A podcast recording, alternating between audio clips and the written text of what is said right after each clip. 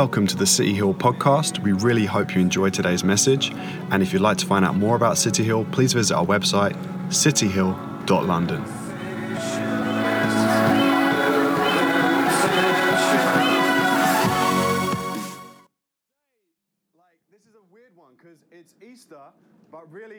like, man, this is an April Fool's service for me. Because when I look at Jesus and I look at some of the things he said, there's some things he said that are so outlandish that when I read the Bible, I read it waiting for the April Fools. I read, we, like, I'm thinking he's gonna be like, not, psych, mm, don't really mean that, for realsies. Like, when we think about the storm he was in, there are hardened fishermen that have chosen to follow Jesus with their whole lives, and they're on a boat screaming, We're all gonna die. Jesus is asleep, and when they wake him up, his response is to stand up and say, Be still, calm it, chill, peace, shalom. And it's gone, and it stops. I mean, for me at that moment, if I saw in that situation, when hardened fishermen are screaming like that, a dude wants to stand up and his solution in the scenario is to speak to it, I'd be like, Jesus, just chill, please. I'd be waiting for him to say at the end of it, like, oh, well, that was lucky, well timed, didn't see that coming, didn't think that'll work, great.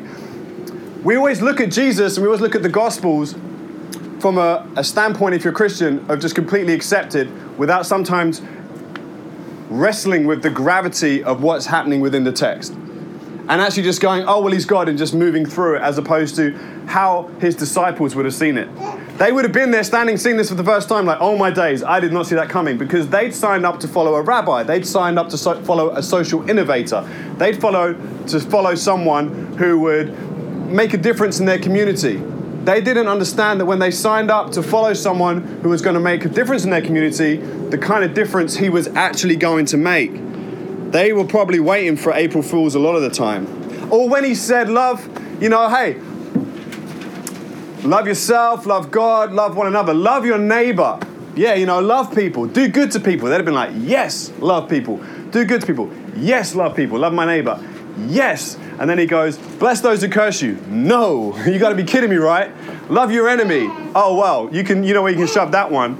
So many times people would have heard not just the thing, seeing the things he did, but the things he said and gone like, you, this must be an April Fool's joke. There's no way, Jesus, you mean this. When he said, love your neighbor, one guy said, yeah, but who is my neighbor? He wanted affirmation that it's people who are like you. It, and, and then Jesus goes, I've got a story. A guy was walking down the street, and as he was going along, and then he just starts dropping this word of constantly Samaritan, Samaritan, Samaritan. The guy in front of him, it'd have been like being at like a KKK rally, and the hero of the story is mixed race. And the guys would be like, that the whole time. And Jesus going, Samaritan, Samaritan, Samaritan, Samaritan, Samaritan. And then he goes, who was, who was the neighbor? Who loved? And the guy can't even say Samaritan. And then Jesus goes, who? And then he's like, the one who showed them mercy. The one. He couldn't even say the name. And then Jesus says, You go and do likewise. The guy was asking a question about eternal life, and he ends up with Jesus pointing the hatred in his heart that he has to release. You gotta be kidding me. I gotta love that person. And it goes in reverse as well to us that we gotta love oh, the unlovable. But he doesn't stop with love, he says forgiveness. He preaches about forgiveness, like, you need to be forgiven of your sins. And then he says, one day, hey, God forgives. Yes. You forgive others. No. Every one of us is like pumped to be forgiven. I've been forgiven so many times by Jody. It's an amazing, wonderful, beautiful thing. Eden even forgives me. She was crying, screaming, I love you, Daddy, yesterday, because I was telling her off. I love you, Daddy. Through the wall, because she was so sad that I was angry. And even though I've been angry, the forgiveness and the cuddles I got later, man, I love forgiveness. It's great. But Jesus says, God forgives you. Yes. Forgive others. No. Do you know what they did to me? Do you know how much that hurts? Do you know how real that is? What Jesus does, especially this kind of time of year. But he says, if you don't forgive, God will not forgive you. Ah, man, that's got to be an April Fool's joke. That's got to be. You can't really mean that stuff. But then he says so many other things as he goes along that when we look at and we flow through Mark's gospel, he just keeps leaving like these post it notes everywhere because he's like, these guys are never going to believe it. They're never going to believe the message. They're never going to believe what I'm going to do. They're never going to believe the life that I'm really about. So he starts trying to make it apparent. He doesn't say it once and say it twice, says it three times. Three times he goes to them, he leaves them post it notes, or like the automated email. You know, you go on holiday, you leave an automated email that's ready to give people heads up. Oh, heads up, I'm away from June 13th to the 14th. I'll be back in the office on the 18th, and uh, da, da, da, da. you know what I mean? We all get those kind of emails. We emails when, oh, flip's sake, I'm not going to get a message back. Oh, so frustrating. Jesus, three times, goes to his disciples, and even publicly for others to hear, he goes, hey, man, they're gonna, the powers that be are gonna get a hold of me, they're gonna kill me. Three days later, guess who's back, back, back, back again, again, again? You know, tell your friend. That's what he says to them three times. There's one time he says it publicly. He talks about the temple. They will destroy this temple, but I'll raise it up again in three days. And even the things he says get misconstrued. He ends up before the leaders for his trial, and the accusation they're bringing is he said he would destroy the temple and that he would bring it back within three days. And then the other leaders there are like, "What? That's ridiculous. We, we heard, but he didn't even he didn't even say that." And what's cool is Mark talks about that, but doesn't even talk about the initial comment. It's in John two that we hear what Jesus says. And so constantly he's saying these things that actually, when we think about it, we're thinking, "Jesus, do you really mean that?" To the point where one of the three times that that Jesus says, "I'm going to be killed and I'm coming back three days later," Peter has to step in. He has to take Jesus aside, like Jesus, let me coach you, bro. This isn't how it goes down. This isn't a smart thing. You're not about that. You're not about that death life. Kind of funny. Just me. You're not about that. And Jesus says, Get behind me, Satan. Get behind me on Satan. He roasts him.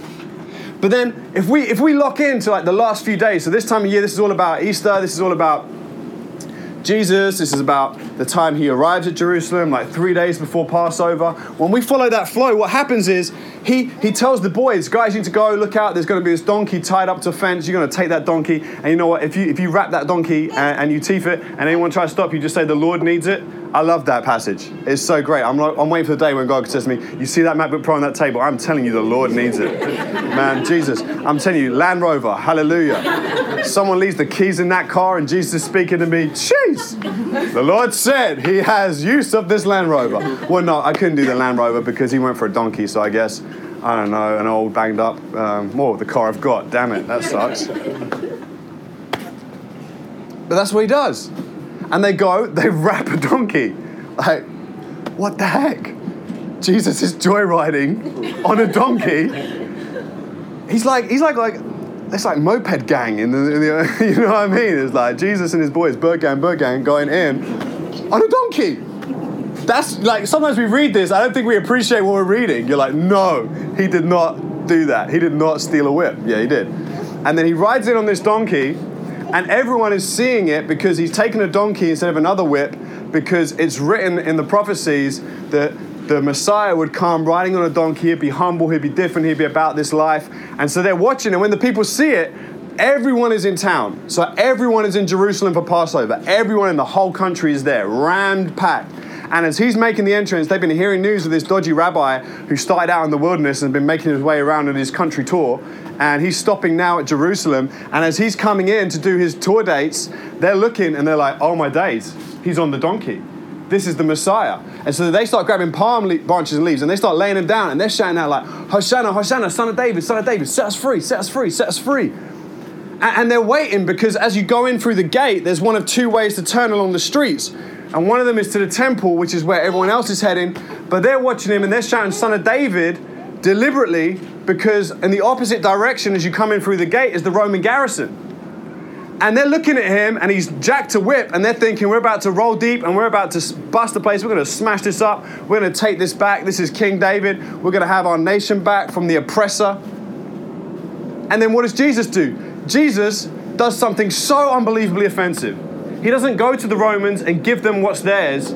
He goes to his father's house, the temple, and when he's in there, he's in the outer court. He starts knocking over the tables, selling stuff, and then the guys who are selling pigeons, he boots their stools over. I love that. That's my favorite bit. Kicking stools over. I'm totally down for that. You know, the tables, that's a lot of effort, but booting a stool under someone, I'm down for that, man. That is funny. That is like April Fool's Day's videos all over the place. So he kicks these stools over of the pigeon guys, because, you know, I don't want no pigeon. Just being real. And he kicks these stools out, and he, he's going in, And the disciples are like, oh my days, this is not what I signed up for. This is cray cray.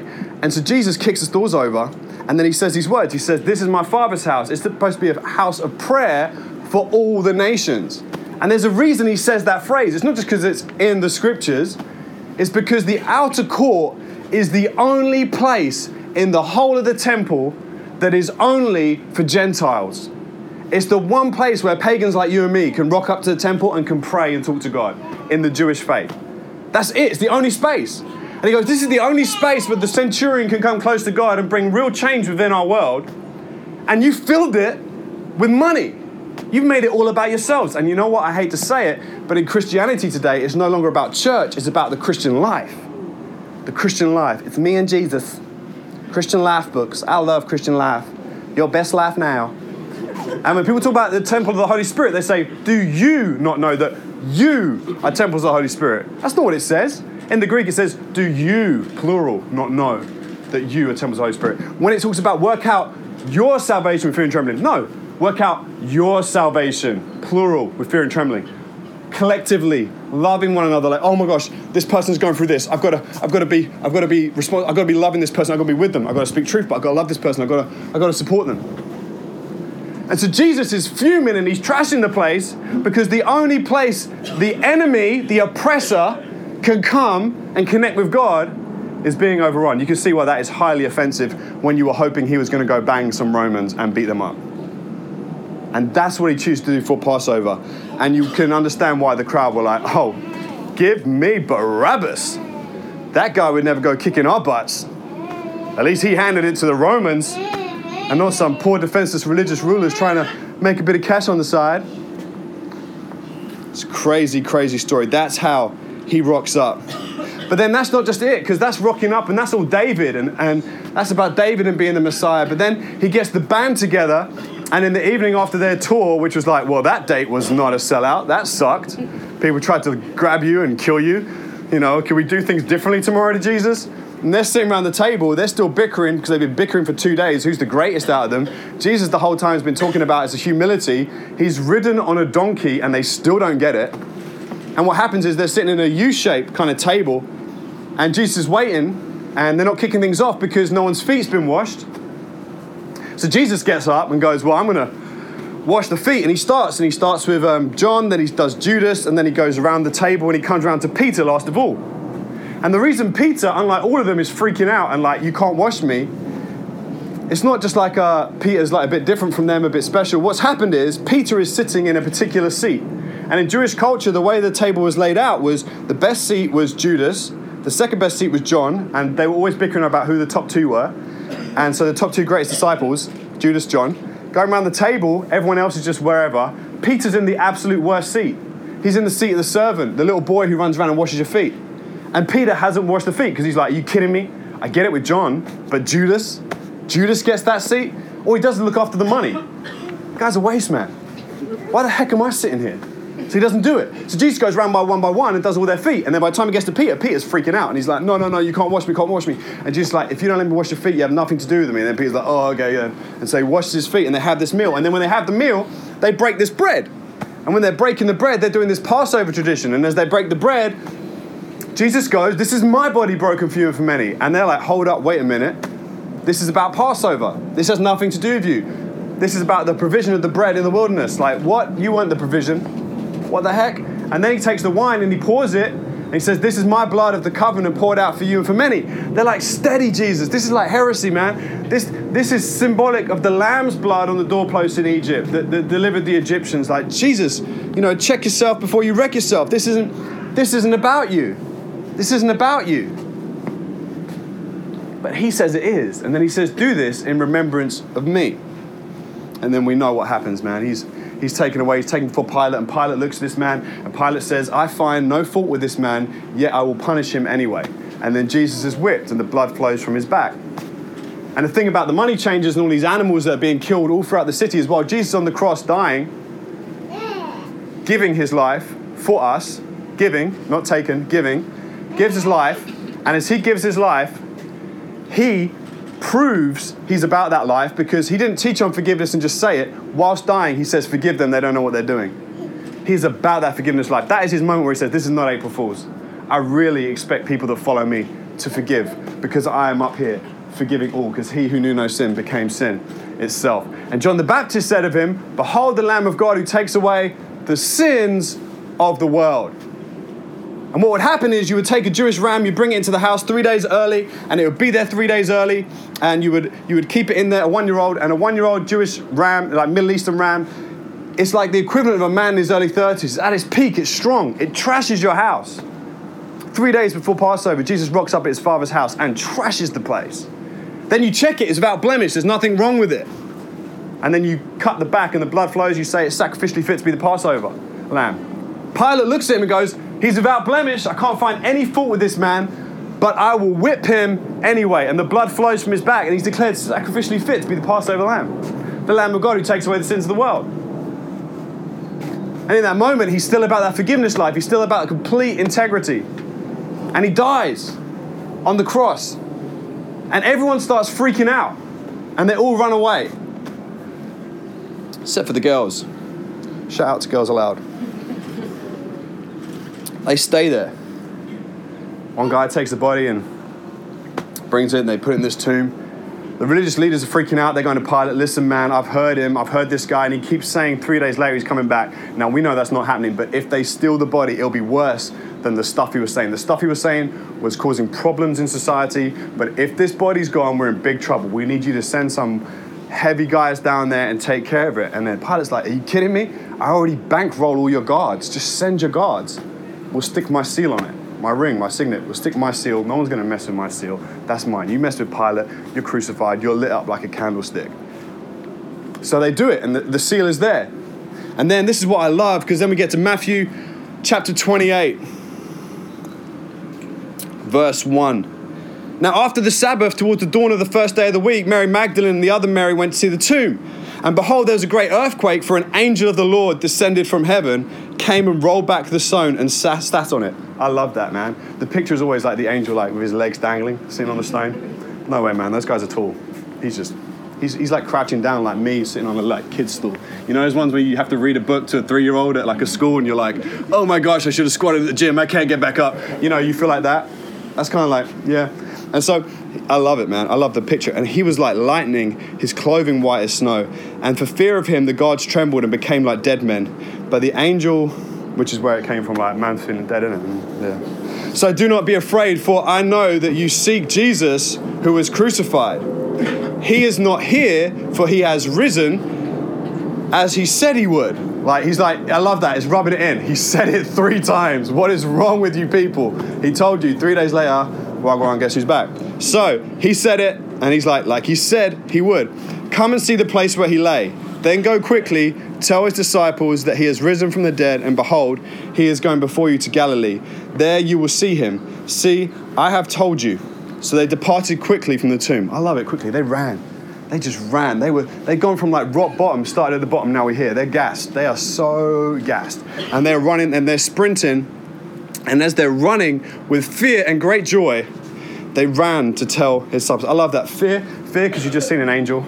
Like, I know there's so many guys on God TV talking about angels, but they, they, they, they be tripping. Like, it is not like, oh my gosh, I see angels all around the room. It's not like that at all, man. You see an angel, man, you, you brick it like the, like the God. These are hardened Roman soldiers. They have gutted people for fun and laughed about it, and they are absolutely bricking it. They felt as if dead. Like, man, Mm, yeah, that's that's not what it's about. And so they were like fearful but joyful. Oh my gosh, ah. but then joyful. It's a weird combination, but that's what it says. And they ran to tell his disciples, Behold, Jesus meets them and says, Greetings. I love that because it's just accurate translation, isn't it, really? But I imagine it to be much more like, Hey! And then they just fall at his feet and they worshipped him. And Jesus said to them, Do not be afraid. Go tell my brothers in Galilee and there they w- to go to Galilee, and there they will see me. I love that passage.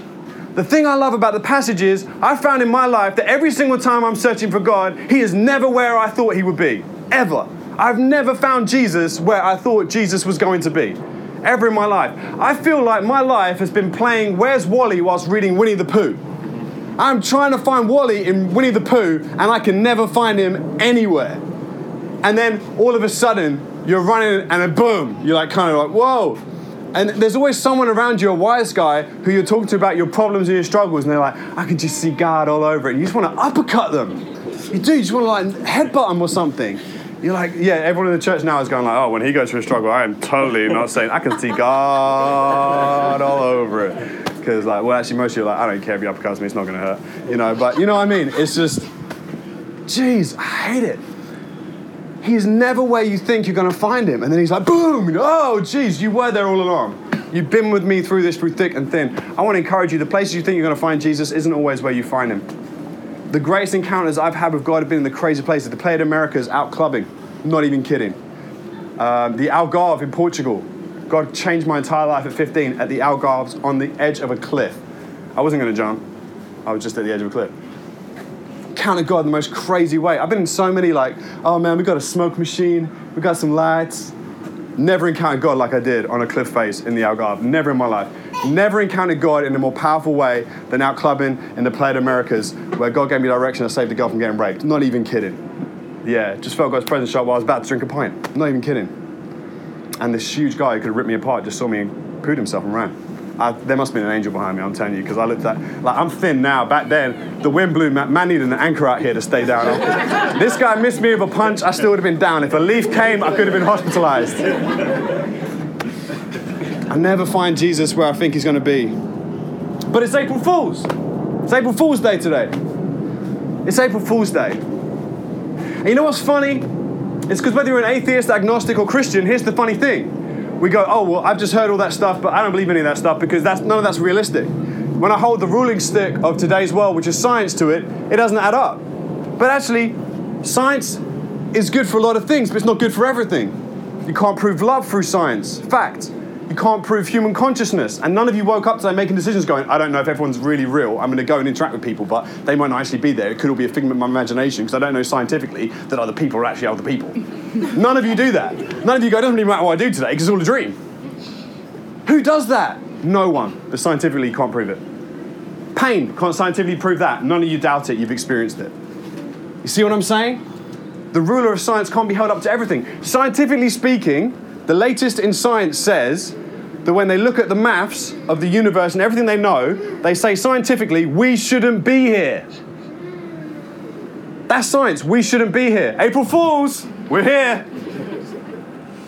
Do you know what the great news is? Do you know what the good news is for the death and resurrection of Jesus? There's going to be another time in history when Jesus has come back, and every single one of us is going to be able to say, We shouldn't be here statistically. I shouldn't be living forever statistically. I shouldn't be alive to God statistically. I shouldn't be made whole statistically. I shouldn't be healed from my pain statistically. I shouldn't be made forgiven and in the image of God statistically. But April Fools, I am. Because the I am is who I am because I'm in his image. I am like him and I'm following after him. So today is April Fool's. No matter where you are on the spectrum, the spectrum, I'm going to make that a thing. Like autism, but like faith. Yeah. Oh, I'm going to get hate on Twitter for that. Oh. Still going to leave it in though. April Fool's Days, guys. We shouldn't be here and we shouldn't exist. And there's another day coming when you shouldn't be here and you shouldn't exist. But through Jesus' death and resurrection, all of us are made fools by the gospel. April Fools. I'm going to pray for us, and that'll be it for today. Father God, I thank you for the grace that stretches beyond the grave. I thank you for a grace and a power, a God ability that stretches beyond our imagination and our wildest dreams and expectation. I pray this week, Lord God, that we would encounter newness of life flowing out of us. I pray that you would be with us and that your love and your grace would be sufficient. I pray that you would empower us to be people that reach out after those around us in Jesus' name. Amen.